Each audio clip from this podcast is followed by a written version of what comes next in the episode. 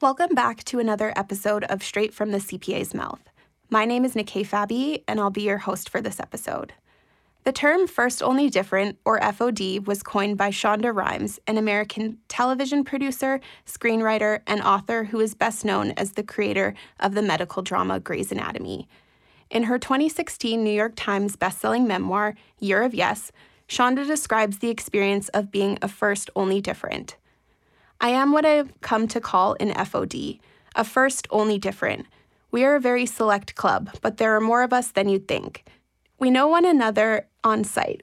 We all have that same wary look in our eyes, the one that wishes people would stop thinking it remarkable that we can be great at what we do while black, while Asian, while a woman, while Latino, while gay, while a paraplegic, while deaf. But when you are an FOD, you are saddled with that burden of extra responsibility, whether you want it or not. I was not about to make a mistake now. You don't get second chances, not when you're an FOD. Second chances are for future generations. That is what you are building when you are an FOD. Second chances for the ones who come behind you. Joining me today, we have two women I consider to be first only difference in their field Tope Roth, CPA CGA, and Megan Schroeder, CPA CGA. Tope and Megan are the co owners of Roth Schroeder Professional Corporation, a Black and Indigenous owned accounting firm like no other. Let's hear Tope and Megan's thoughts on breaking barriers in the CPA profession straight from the CPA's mouth. I heard that future casting is an essential tool for long-term business. According to a recent poll, 48% of Canadians say they are $200 or less each month away from financial Market is down again. Do you think the energy sector is of say the economy is too dependent on average Canadian student leaves university with $26,000? Considering cloud computing for my business? Filter out the noise. Hear it straight from the CPA's mouth. Megan and Tope, thank you so much for joining us today. Thank you for having us. We're excited to be here. Thank you. Yes, we are. Well, we're very excited to have you. Um, so, this episode kind of was inspired by an article that my coworker Sharon had wrote called In a League of Your Own for our magazine called Capitalize. Um, so, for our listeners, Capitalize is a publication um, that we use to market to post secondary students, um, as well as the general public to introduce them uh, to the CPA profession. So, shout out to Sharon for um, this episode. So, in the article, you guys describe your relationship as business besties. So, how did the two of you meet? Um, maybe Megan, do you want to kick us off? Uh, sure. Yeah, we actually both worked at the Canada Revenue Agency. That's where I kicked off my career. And so we met in 2008. We both started at the CRA. And ironically, we were not friends and we didn't actually become friends until uh, 2000, early 2013, I think, as we were both leaving the organization. And um, yeah, Tope was just you know tope. Uh, she kept coming over to my desk uh, by this point like we knew of each other but she sat on one side of the office and then by the time we were leaving the organization she was sitting close by and she just kept coming over to my desk and talking and talking and talking. And eventually um, she invited me out for some wine and uh, yeah we kind of kept in touch after we left yeah. And uh, then eventually we were both working downtown. And I texted her to go for lunch. I figured I was working by myself at this point in an office by myself. And so we met up for lunch and we started going for lunch every day. Uh, and then we started to, to the gym. yeah, we oh yes, we went to the gym at lunchtime too. I convinced Megan. Um, went for wine a lot. uh, but yeah, and then eventually we were just always complaining about our jobs at the time. And one day she said, "Let's start an accounting firm." so we said okay, and that's how we kind of started the firm. Pretty much, yeah. That's that's where the idea came from. Right. That's great. Tope, I hear you laughing in the background. What what is your perspective on that? is that a pretty Well- accurate representation? That's the like you know the Coles notes, yeah, because just like you know when I say the story, because at CRA, me and Megan were completely, our, the perceptions of us were so different. So Megan was part of like the good group and I was part of the black sheep. so she was part of the, the group of friends that didn't really care for me. and I just didn't care. They didn't care for me. So I remember I would go up to her and basically like annoy her every day. I could see it in her eyes, but I was like, well, I don't know you, so I can't not like you. So I'd literally just like harass her pretty much every day with like my tales of awe. and I feel like I eventually just wore her down and realized she realized she's really not going away. so this friendship has definitely been progressing and budding over the years. Um, so when did you know that you wanted to become business partners? Uh, Tope, did you want to maybe start us off? Um, yeah, well, I think what I remember we were we we drink a lot of wine. Um, that's kind of like a running theme in our relationship. and I like alcohol. We're not. We just appreciate fine grapes. but uh, I know we'd have wine because at that time when we started having lunch wine was we were. Oh yeah, I know. Well, because it's it's more in perspective. My office where I was working after we left working downtown, I went and worked in an office that was like four minutes from my house. And so Megan also ended up moving into that office because she was working downtown. So we'd meet at my house and have lunch because it was like so close. Mm-hmm. And uh, we would talk about starting. I would, I'd be like, what do you want to do with your life? Like, what do I want to do with mine? And we both knew just from our backgrounds, like our backgrounds with our parents and our family are so similar. It's insane. Like to be, be, be so different, like visually, but so same at our core. So I had just mm-hmm. said to mm-hmm. her one day, like, what do you want to do with your life? And she was like, and I'm like, what do you want to do with my life? And I remember the first business we were going to start was going to be a project management business. Okay. And then um, because like we were already accountants and we were both controllers at different companies. And so that was already there. So we were like, we'll start an accounting firm, but we'll do this first. But then CPA, then CGA, CMA, and CA all decided to merge. And so I was like, hey, do you want to start an accounting firm? we should do that first because who knows what the rules are going to be like later. So she was like, yeah. So she had to go and take one extra course. Was it one or two? Just one. One yeah. course, because I had taken mine when we did it, and then we did the starting a firm thing. And then I think what drove us really was like her dad's a businessman. My dad and mom are business people. I think so. We've kind of come from that background of an entrepreneurial spirit. Mm-hmm. So I think together we kind of just I, and I, I, I, never even, I don't even know if there really was a, a defining moment. We just mm-hmm. did. Mm-hmm. Like when mm-hmm. everyone says, when did you start the firm? It's really hard to give the exact date because I know the date we incorporated, but we just did. There was no point where it was like, we were working our jobs and taking meetings and mm-hmm. Megan had a baby for heaven's sakes. like we we literally were like, I remember she came to me. I it was I think I, I was one of the first people to find out because of the circumstances. But she's like, so so um, I'm pregnant, and I was like, oh, and I'm like, we're gonna do it anyways. Don't worry about it. And we just did. That's wonderful. So, were there any, when you guys sat down and you decided, okay, let's start a business together, were there any specific questions that you asked each other to determine if your business goals align? I know you mentioned that you guys come from similar backgrounds in terms of, of your family owning business, but were there any questions you guys had to ask each other to figure out if you would be successful business partners? Um, I think the great thing about our story is uh, it's it's not um, it's not what you would read in, in in the books of starting a business because there really was no plan. There were no questions.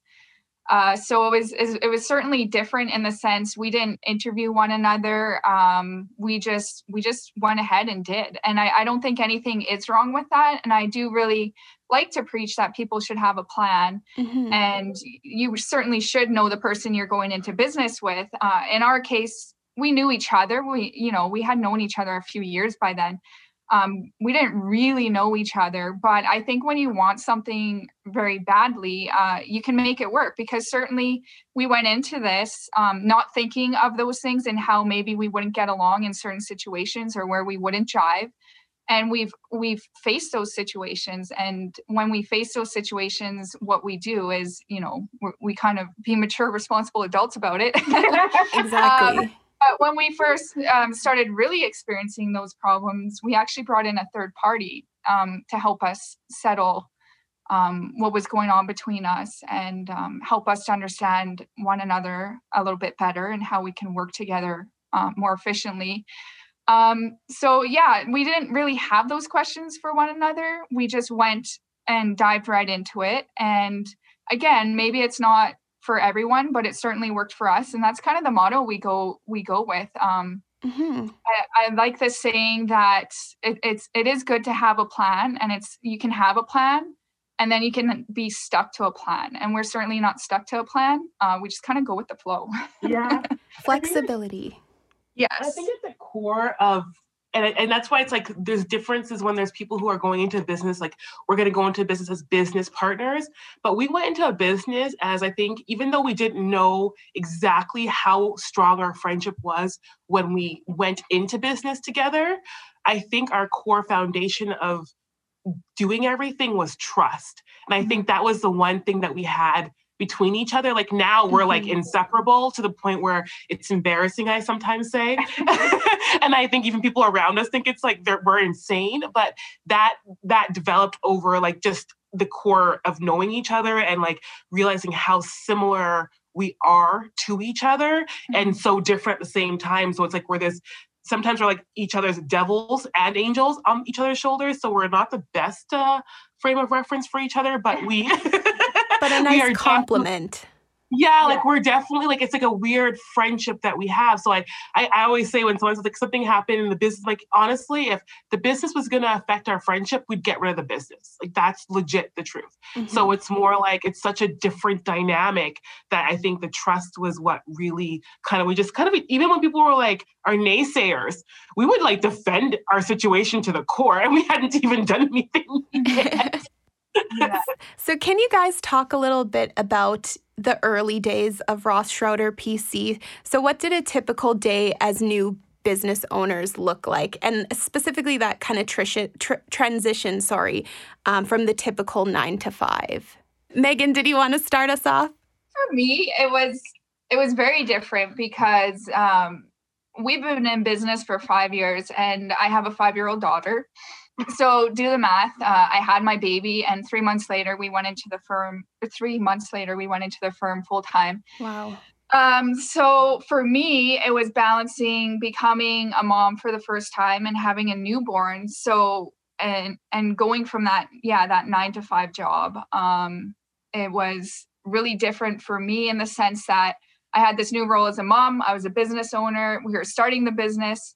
Uh, I wasn't as able to dedicate as much time, I guess, in the beginning, um, because I had the baby at home. So when I went home, I was with my baby, whereas Tope was like working around the clock to get everything set up. And I was very appreciative of that. But the transition was certainly different and stressful. Um, we were both the main breadwinners for our homes at that time, I yeah. believe, right? So um, to go from our nine to five into starting this firm, uh, there were certain adjustments we definitely had to make. Uh, but I think again, like we wanted it badly, so mm-hmm. we just made it work. And Tope, maybe you can speak to this, but I know a lot of our listeners are interested in entrepreneurship and starting their own businesses. So, can you talk a little bit about how you both built your client base and what that looked like? Honestly, we because like I think when what the one thing we did agree with is we didn't want to buy a client list. One, they're expensive, and two, you don't really know what you're gonna get. So we started with Kijiji ads, to be honest. That's exactly how we started the firm.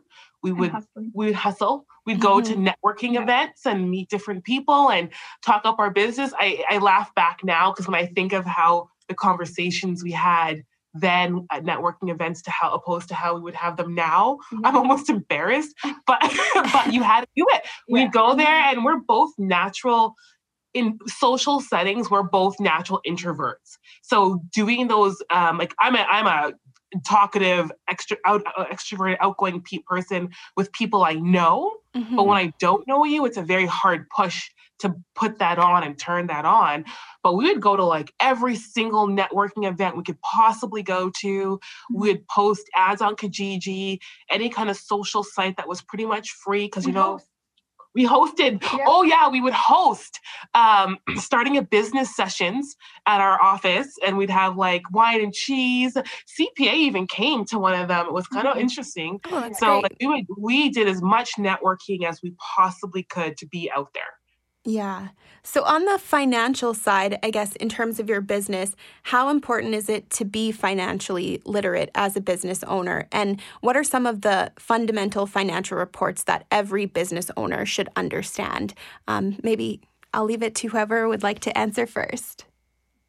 I mean, obviously, yes, it's very, I think it's very important to understand uh, the basic financial statements when you're going into business so that you can understand you know your operations and maybe the decisions that you need to make right? So I, I, highly recommend everyone to understand exactly what an income statement balance sheet and cash flow statement is. They're certainly all important. I think one the, the two main ones everyone looks at is the profit and loss or income statement and balance sheet but i do think the cash flow statement is very important as well. Um, and just for an example i you know had had a client or company that did really well and had almost 40 million in sales 8 million in profits and uh, you know everything looked great but cash flow wise they were going under. So mm-hmm. uh, it's very important to know and understand those financial statements in my opinion. Yeah and i think like for us when we're when we're looking at our business it's different we're accountants so it's easier for us to look at our financials and kind of get them but i think if there's one statement and it's unfortunate because one of the statements i think when we're in accounting and taking school we hate is cash flow statement mm-hmm. but it's actually the most important statement that um, a business owner could understand because i think a lot of times when business owners look at their income statement they're misled because they're mm-hmm. not realizing all the transactions that hit the balance sheet that they're not accounting for, especially their own shareholder draws. Those don't hit your income statement. So when you see, oh, I have this net profit, and you're not going and looking at your balance sheet, so that's where the cash flow it does kind of capture both of that mm-hmm. and shows you your net cash position. So if there's any one statement that a person should rely on, I would say it's the cash flow statement of all the statements, yeah. just because it will capture everything, ins and outs. It's amazing, like Megan said, when a company is like has all this revenue and everything, and then they're like, oh, why am I in, in a deficit and why can't I make it work? They just didn't ever look at the cash flow statement, mm-hmm. didn't realize they have no cash. Mm-hmm. Yeah, so I mean, regardless whether you're a CPA or not, these are kind of fundamental reports that everyone should be able to at least have a base understanding of. Mm-hmm. Absolutely. 100%. And also understanding your break even. I think that's a really big one because a lot of times people do things like, especially during COVID right now, understanding what it is you just need to keep the lights on, your bare minimum, is a really good mental benchmark to have. Because what I do at the firm here is mostly controllership work with clients. And going through COVID, that break even for them to understand, like, this is what you actually need to get by every month. Mm-hmm. The rest of it you can dump that's a really good understanding to have. So then they, when they were, when people are freaking out that they can't keep their businesses going, it's like, can you or can you? You know what I mean? So like that was a for a lot of the clients I'm seeing it as they're like, oh darn, I can keep my business going if I cut everything out that's not my break even. Right. No, that's great. Um, I did want to shift gears a little bit and talk. Obviously, you guys are both breaking barriers within the CPA profession. Um, you're a company, Megan, you are an Indigenous woman. Uh, Tope, you are a Black woman. Um, can you identify a, menor- a memorable or meaningful moment where your career as an accountant intersected with your identity um, as a Black woman, Tope, and as an Indigenous woman, Megan? Um, maybe, Tope, would you like to start us off? Hmm. I don't know. I think it's it's honestly the article that was mm-hmm. written that was a big one because I think when we were both reading the article we almost looked at each other like oh do you know what I mean so I think mm-hmm. because um, we're both Canadian born like I'm Canadian born and just going through everything in the in the daily just getting it done. I know for me, it's funny when I go into meetings because my voice sounds the way it does. I get the look, and I know what the look is when I walk in. Right. So that's always interesting to me. I kind of find it kind of find it funny. Um, I guess the other one where I thought was kind of cool was when I won my the award and Megan won her award. For mm-hmm. me, that was like, oh, I won an award in my first year of business, basically. but it was being an Afro Canadian. So that was kind of entrepreneur. So that was kind of cool to win something so early on. So, but yeah, I think if I'm going to be honest, in a way, we've taken it for granted. Yeah. Um, we've taken it for granted in the sense of really understanding what we look like to other people. A lot of times, mm-hmm. other people tell us, they'll say to us, like, tell us how great we are and what we're doing and how great. And we're like, oh, it is? Do you know what I mean? So I mm-hmm. think for us, we're just doing. That's a really good point. No, that's great. And yeah, I, I mean, it is one of those things that maybe you don't necessarily understand the impact that you are having on people until it's already happened and you have an opportunity to either see it on paper or physically feel it in the form of a, an award or something like that. Exactly. Megan, you have one? I think for me, there was a comment made one time uh, where this person was very shocked that I was female, indigenous, and owned a business. And um, like I felt proud, but at the same time, it was it didn't feel great because it was like they were they were so shocked that I was indigenous and that I owned a business. And so for me, I just I'm really working towards that not being a thing that mm-hmm. we can be recognized um, regardless if I'm indigenous or female um, just the fact that I own a business and I'm doing well, the fact that I'm indigenous shouldn't really play a part, I guess, if that makes sense. Yeah, it shouldn't be really something hard. exceptional. Exactly. Yeah, and um, so for me, that that's what I'm really working towards. But I do see, um, yeah, there's a lot of comments made, you know, in my community and and whatnot that people um, are not shocked, but they're they're happy to see me being successful and if that's an inspiration for someone, then great. That's what I would definitely like to be. Of course, it's a really big moment. Um, another thing I did want to touch on Tope, um, can you talk a little bit about your identity as a Black woman in the CPA profession? I know you touched on it a little bit, but how do you continue to bring um, your authentic self to work? So, obviously, now with your current um, business that you both own, but as well as maybe in those early days when you know you're working for the CRA or other organizations, and you may have been, say, the only Black woman in the room know, I think when I, have felt the differences throughout my career for sure. Um, I think I try mentally just to not let them um, dictate how I operate or how I lead my daily goings on. But I do know, like, I faced it in every job I think or place I've worked, which is probably why I have to own a business because I kind of just beat to my own drum. And so I do feel like in when you're um, when you're a black woman, and I, the stereotype is that we're um, loud, mm-hmm. and which I am, but okay. Um, but other people loud, are loud too. But we're also aggressive, and I think that is the biggest stereotype that I feel like I've had to almost fight without being a part of the argument. So a lot of the jobs I'll have, it's like, and I and at CRA was a prime example where I was almost perceived as being one way, but no one actually knew me. So it was so weird because I'm like, how come all these people talk about me, but I actually have never engaged in conversation with a significant portion of these individuals? But I think the stereotype of a Black woman being loud and aggressive kind of almost preceded me.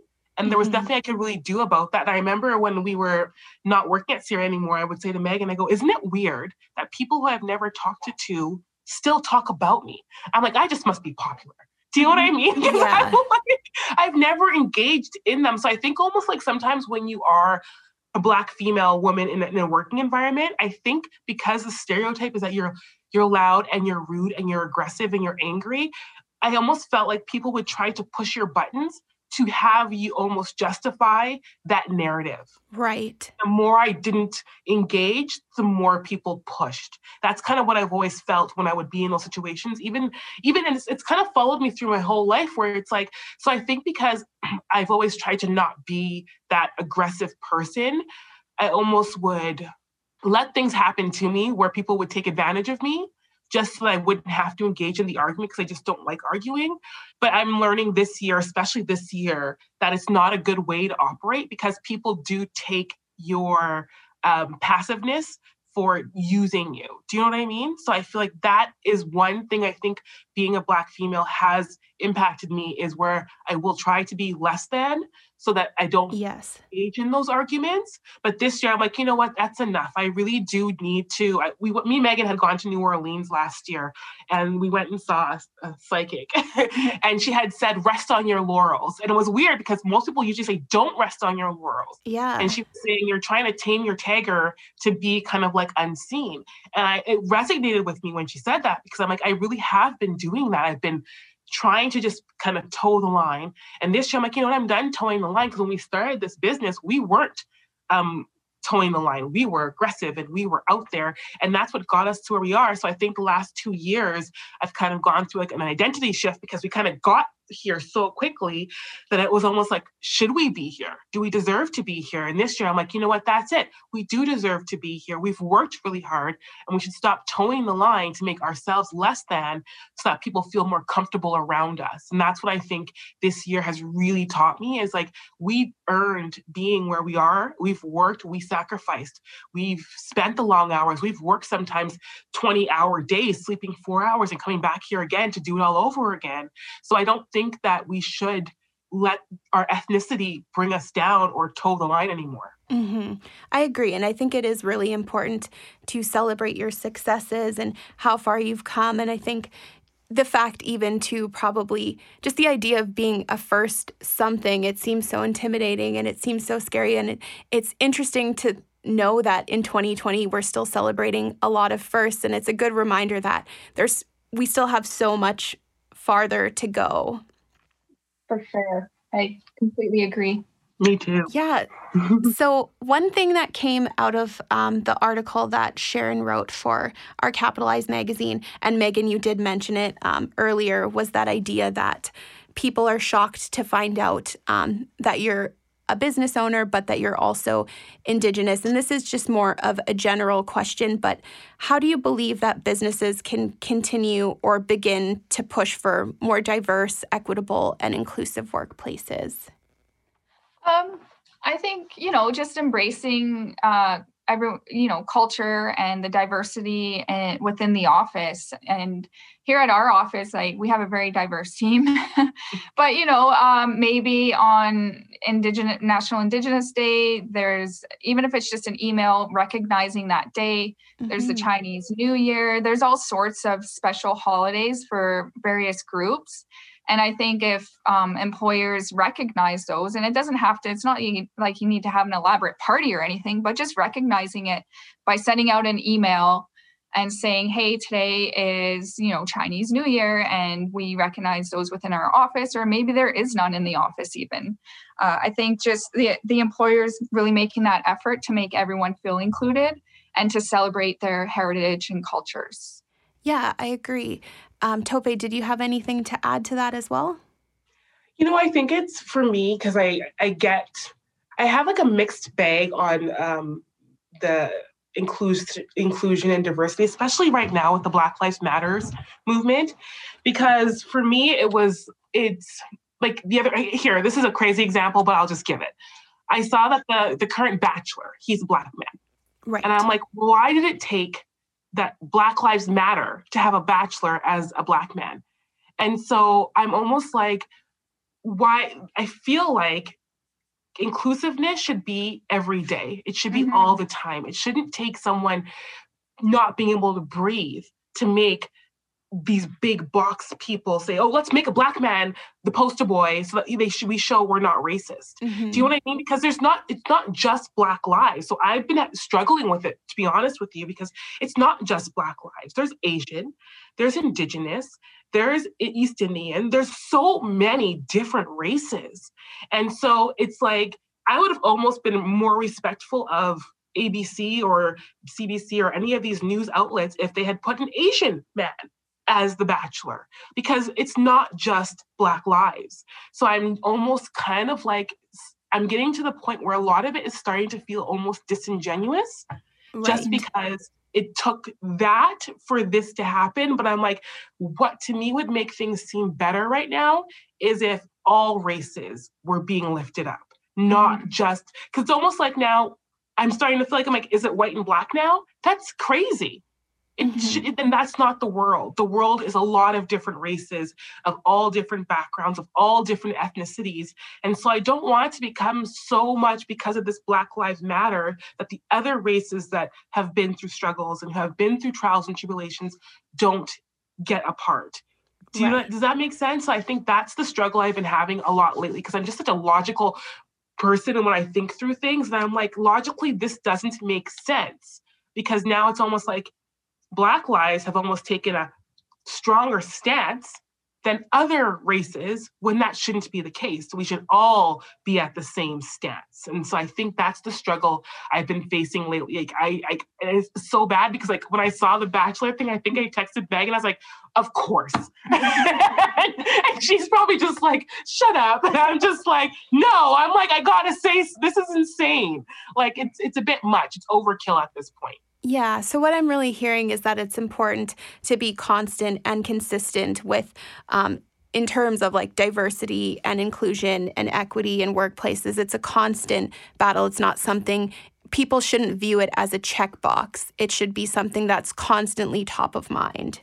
The last thing you want to do have now is another race have something this horrible happen to them. And because of that horrible tragedy, then all of a sudden that race's lives matter. They should always all matter, is how mm-hmm. I'm looking at it. Mm-hmm. Right.